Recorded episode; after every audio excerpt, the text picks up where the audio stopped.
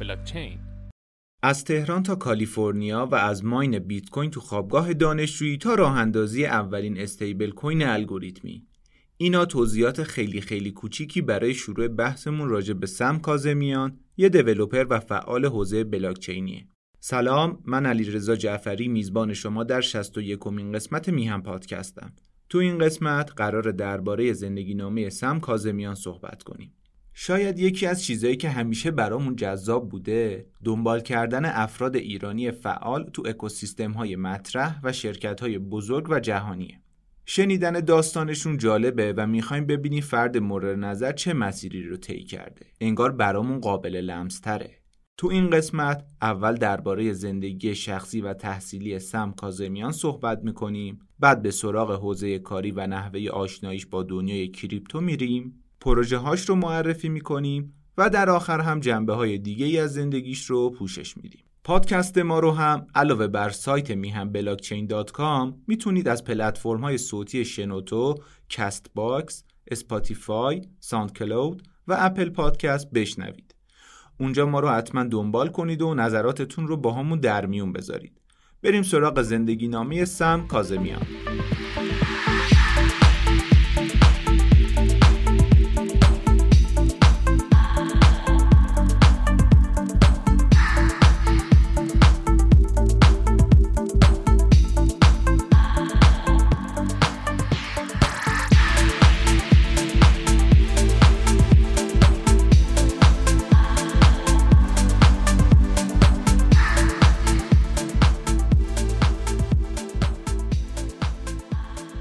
کازمیان متولد فوریه 1993 یا به عبارتی بهمن 1371 اطلاعات زیادی از زندگیش تو تهران یا بهتر بگیم ایران موجود نیست و به احتمال خیلی زیاد تو سنین کم به کشور آمریکا مهاجرت می‌کنه چون مقطع دبیرستان رو اونجا میگذرونه. سم تو دبیرستان وستلیک واقع در شهر ساحلی ونچورا در ایالت کالیفرنیا مشغول به تحصیل میشه و برای ادامه تحصیل تو سال 2012 و در سن 19 سالگی دانشگاه UCLA رو انتخاب می‌کنه. خب UCLA جز دانشگاه های شناخته شده و تراز اول آمریکا و جهان محسوب میشه و جای درست و حسابیه. از اونجایی که علاقه خاصی به فلسفه داشته و طرفدار فلاسفه مثل برتران راسل، اسلاوی ژیژک، هیلاری پاتنام و تایلر برج بوده تو رشته فلسفه شروع به تحصیل می‌کنه و فارغ‌التحصیل میشه. البته کاظمیان فقط همین رشته رو دنبال نکرده و فارغ‌التحصیل رشته neuroscience هم هست. تو زمان دانشجوییش عضو تیم powerlifting دانشگاه میشه و با شرکت تو مسابقات مربوط به اون مقام میاره. سالهای آخر دانشگاه کاظمیان نقاط مهمی تو زندگیش بودن. نه از این بابت که باید درسش رو میخونده و فارغ‌التحصیل می‌شده بلکه تو این سالها دو تا اتفاق مهم براش میفته و سم وارد دنیای cryptocurrency و بلاکچین میشه. اولین اتفاق mine 50 تا ارز دیجیتال تو خوابگاه دانشجوییش بوده. سم با کنار هم قرار دادن چند تا CPU و GPU و ساخت یه rig mining تو سال 2014 50 تا ارز دیجیتال mine می‌کنه. تو این ارزا بیت کوین و دوج کوین هم بوده. یه عکس تو ابعاد خیلی کوچیک از ریگ ماینینگش وجود داره که اگه بتونیم حتما تو پست این پادکست توی سایتمون قرار میدیم. خب اتفاق جالبیه واقعا. سال 2014 زمانی که خیلی از افراد حتی اسم کریپتو ماینینگ رو نشینده بودن و تازه یه سال بود رمزارزی مثل دوج کوین وارد بازار شده بود شما بیای دستگاه خونگی بسازی و شروع به استخراج کنی اونم تو خوابگاه دانشجویی و دانشگاه. اتفاق دوم قدم حرفه‌ای‌تر سم کاظمیان برای فعالیت تو حوزه بلاکچینه. شما چقدر از ویکیپدیا استفاده می‌کنید؟ سازوکارش رو هم به احتمال زیاد می‌دونید چطوریه. یه سری از افراد می‌تونن تو مطالبی که روی سایت وجود داره دخل و تصرف داشته باشن. حالا تصور کنید یه همچین سایتی تو فضای وب سه فعالیت کنه و از قابلیت های بلاکچین بهره مند شه. ایده و کار بعدی سم کاظمیان راه اندازی یه دانشنامه یا دایره المعارف مثل ویکیپدیا به اسم Everipedia است. سم این پلتفرم رو به همراه چند تا از دوستاش تو سال 2014 به صورت آنلاین راه اندازی می‌کنه اما چند سال بعد به شبکه بلاکچین منتقلش می‌کنه. خب درباره زندگی تحصیلی سم کاظمیان و نحوه آشنایی با کریپتو صحبت کردیم و رسیدیم به اینجا که یه پلتفرمی مثل ویکیپدیا ولی این بار روی بلاکچین و طراحی و راه اندازی کرده. بریم ببینیم Everipedia دقیقا چیه و چطوری کار می‌کنه.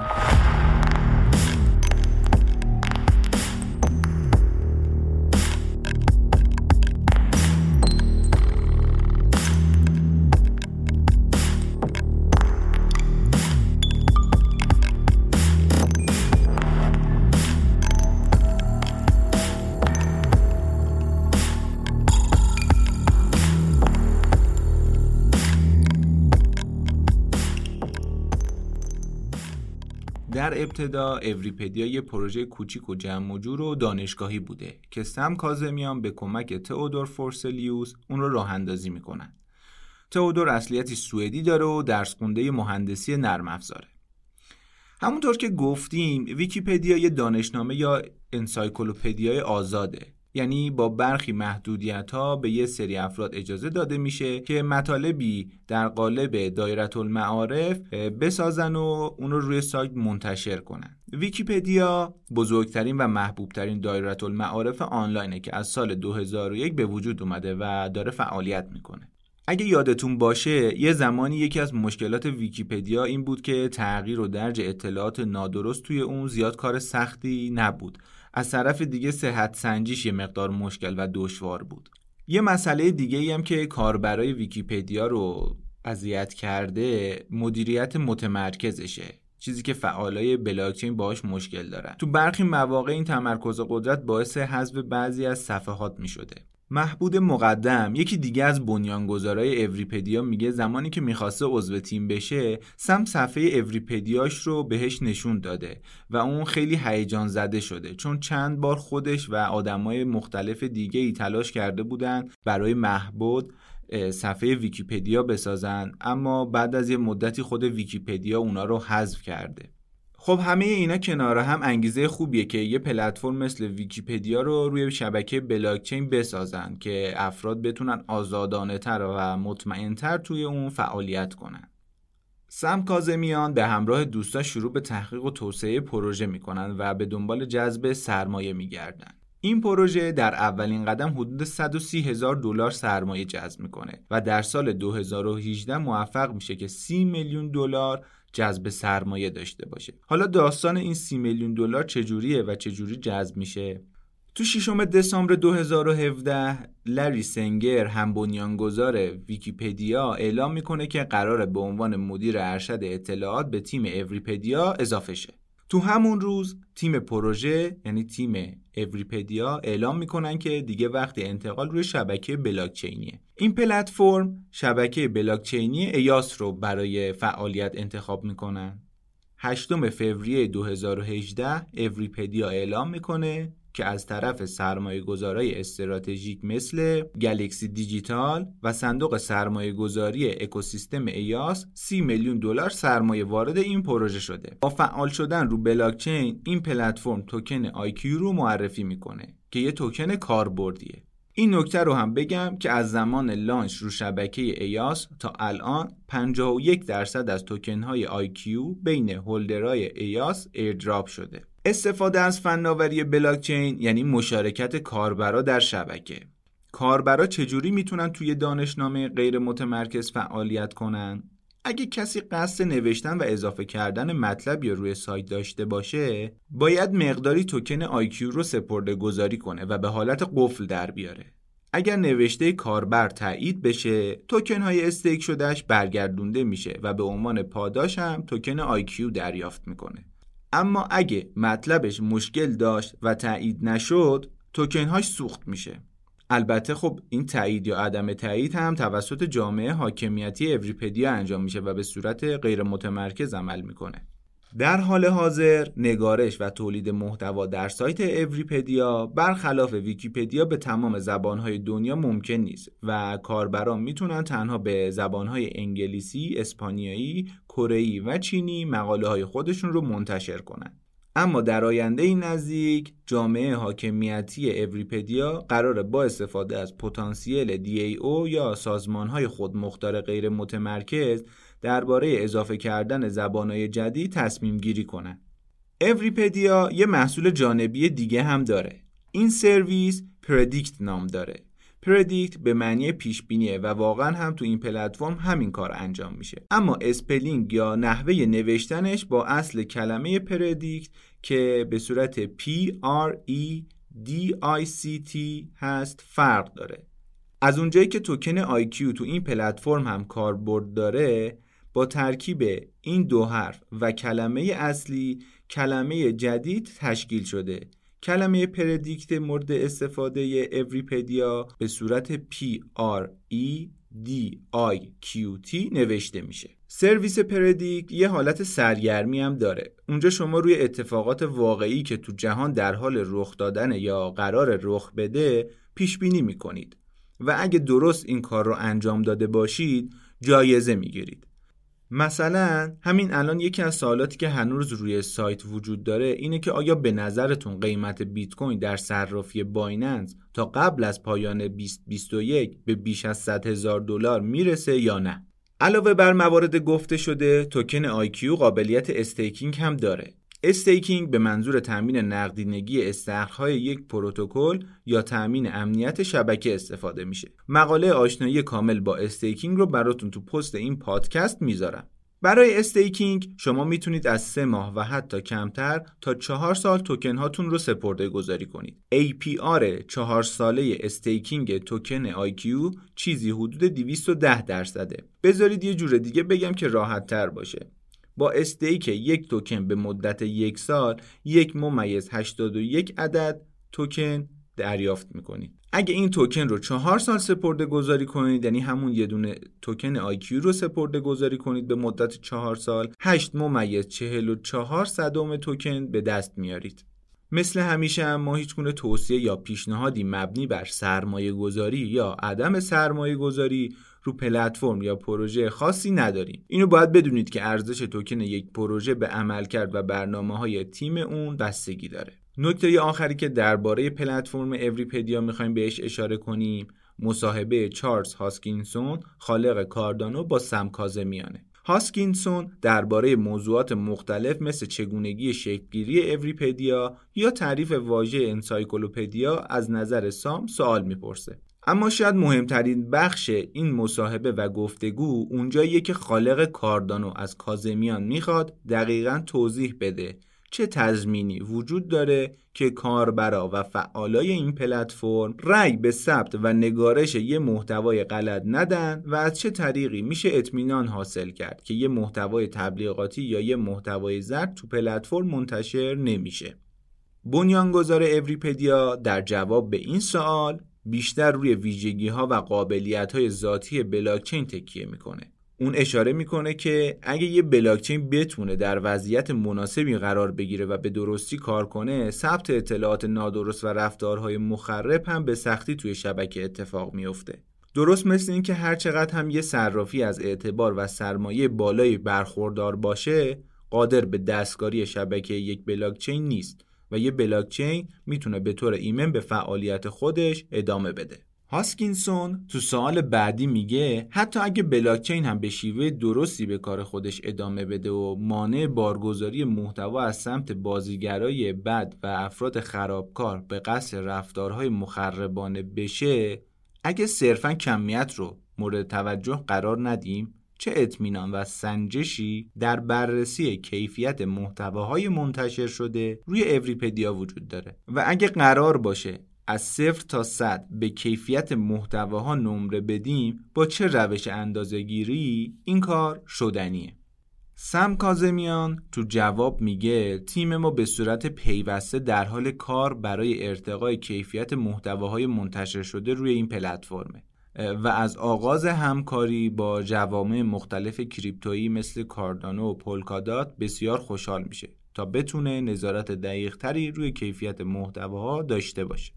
خب اولین پروژه سم کازمیان رو با هم مرور کردیم. بریم سراغ دومین پروژه‌ای که شاید بیشتر مورد توجه فعالای حوزه بلاکچین قرار گرفته و سم کازمیان رو به خاطر اون می‌شناسن.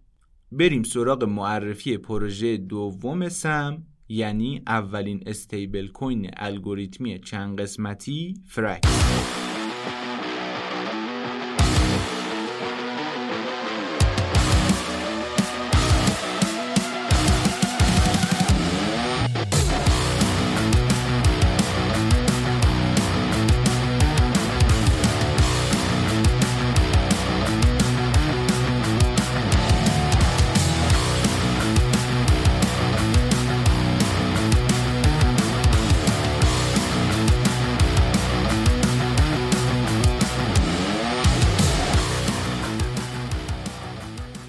پروژه دومی که سم کاظمیان این روزا بیشتر روی اون تمرکز داره فرکس فایننسه. محصول این پروژه یه استیبل کوین به نام فرکسه. استیبل کوین ها دارایی های دیجیتالی هستند که اغلب یک پشتوانه فیزیکی یا دیجیتالی دارند و قیمتشون ثابته یا حداقل سعی میشه که ثابت باشه. یه توضیح مختصر راجع به انواع استیبل کوین ها میدم و مقالش رو توی پست پادکست می‌ذارم تا سر فرصت خودتون هم یه مطالعه ای داشته باشید.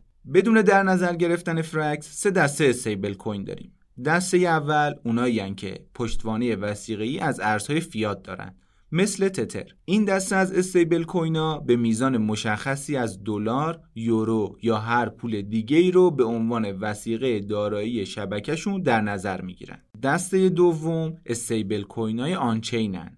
این دسته از رمز ارزها ارزهای دیجیتال دیگر رو به عنوان وثیقه قرار میدن. مثل دای که پشتوانش اتره.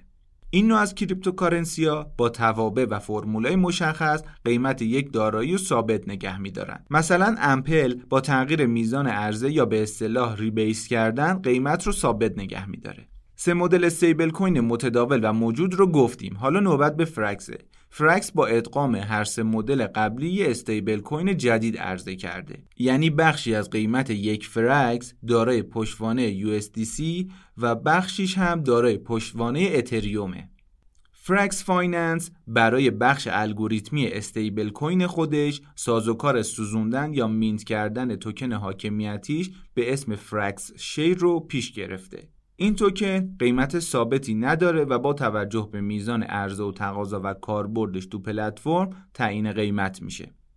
در ابتدا هر توکن فرکس به صورت کامل پشتوانه دلاری داشته اما به مرور زمان از درصد اون کم شده و پشتوانه های دیگه به اون اضافه شدن. تو جون 2019 سم کاظمیان با همکاری استفان مور عضو سابق فدرال رزرو و مشاور کمپین های انتخاباتی آمریکا از جمله کمپین انتخاباتی دونالد ترامپ ایده اولیه فرکس فایننس رو شروع می‌کنن در ادامه راه هم دانشکده‌ای سم تراویس مور و جیسون هوان به تیم اضافه میشن و در دسامبر 2020 نسخه اولیه فرکس روی شبکه اتریوم عرضه میشه. البته سم و تیم فرکس اعلام کردند که ممکنه این پلتفرم شبکه اختصاصی خودش را راه اندازی کنه بعد از گذشت مدت کمی هم ارزش کل قفل شده یا هم TVL فرکس فایننس به 300 میلیون دلار می‌رسه به نظر میاد سم کاظمیان به دنبال اینه که مباحث اقتصاد سنتی و فضای قدیمی نت رو تو بلاکچین پیاده سازی کنه و برای کاربران یک تجربه مناسب رو به ارمغان بیاره. اوریپدیا یه نمونهش بود. نمونه دیگهش شاخص قیمتی فرانکس یا FPI تو اقتصاد مفهومی به اسم شاخص قیمت مصرف کننده یا Consumer Price Index داریم که به اختصار بهش CPI میگن. از این شاخص برای سنجش هزینه سبد خانوار یا تورم استفاده میشه. سم کازمیان میگه CPI دارای عدم شفافیت عدم شفافیت توی اطلاعات و این شاخص دقیق نیستش. باید نمونه ای از اون رو توی بلاکچین پیاده سازی کنیم و داشته باشیمش. به خاطر همین اومد شاخص FPI یا Frax Price Index رو معرفی کرد و تو white paper فرکس فایننس هم بهش اشاره کرد. البته هنوز توضیحات کاملی درباره اون ارائه نداده. سرویس های دیگه فرکس فایننس رو اگه بخوایم نام ببریم میشه به staking و تامین نقدینگی استخرها اشاره کرد. این پلتفرم امکاناتی مثل staking داره که کاربرا می‌تونن در ازای این کار پاداش و سود سالیانه دریافت کنن. سم کاظمیان یکی از برنامه های آتی این پروژه رو هم راه اندازی سرویس lending و وامدهی معرفی می‌کنه. سم تو یه توییتی که متعلق به سال 2019 گفته بیت کوین یه ارز وحشتناکه ولی یه وسیله مناسب برای ذخیره ارزشه.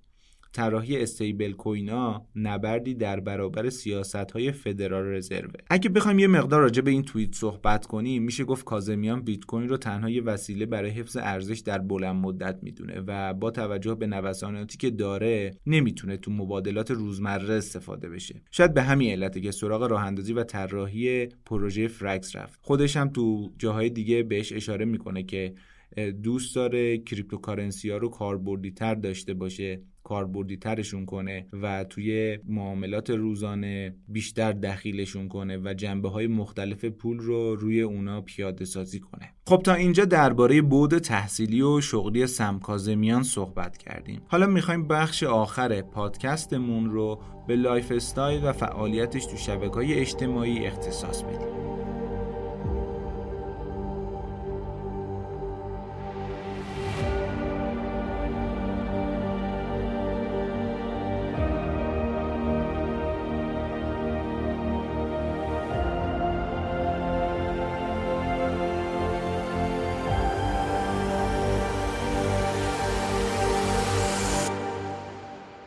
خب سم هم مثل خیلی از فعالای دیگه کریپتو عضو توییتره و فعالیت داره. تو bio توییترش پروژه فرکس و اوریپدیا رو نام برده و نکته جالبی که به چشم می‌خوره اینه که نوشته تو سال 2014 doge miner بوده. یعنی دوج کوین mine کرده. توی یه مصاحبه ای که درباره تاریخچه پول داشته ازش می‌پرسن که چقدر دوج کوین داری؟ یا اون دوج کوین هایی که mine کردی رو هنوز نگه داشتی؟ برمیگرده میگه که من بیش از اون چیزی که لازمه دوج کوین دارم و این کاملا تصادفیه. این جوابش و اینکه عبارت دوج کوین miner رو توی bio توییترش نوشته ابهام داره. معلوم نیست برای چیه.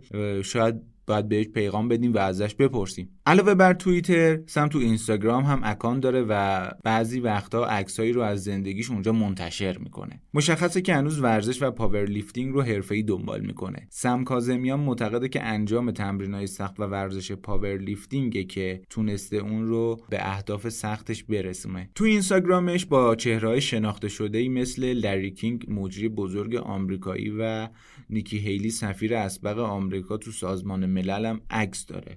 اینطوری نیستش که بگیم فقط توی یه حوزه فعالیت داره با خواننده های مختلف هنرمندای مختلف سیاستمدارای مختلف در ارتباطه و از اون ارتباطش عکس گذاشته.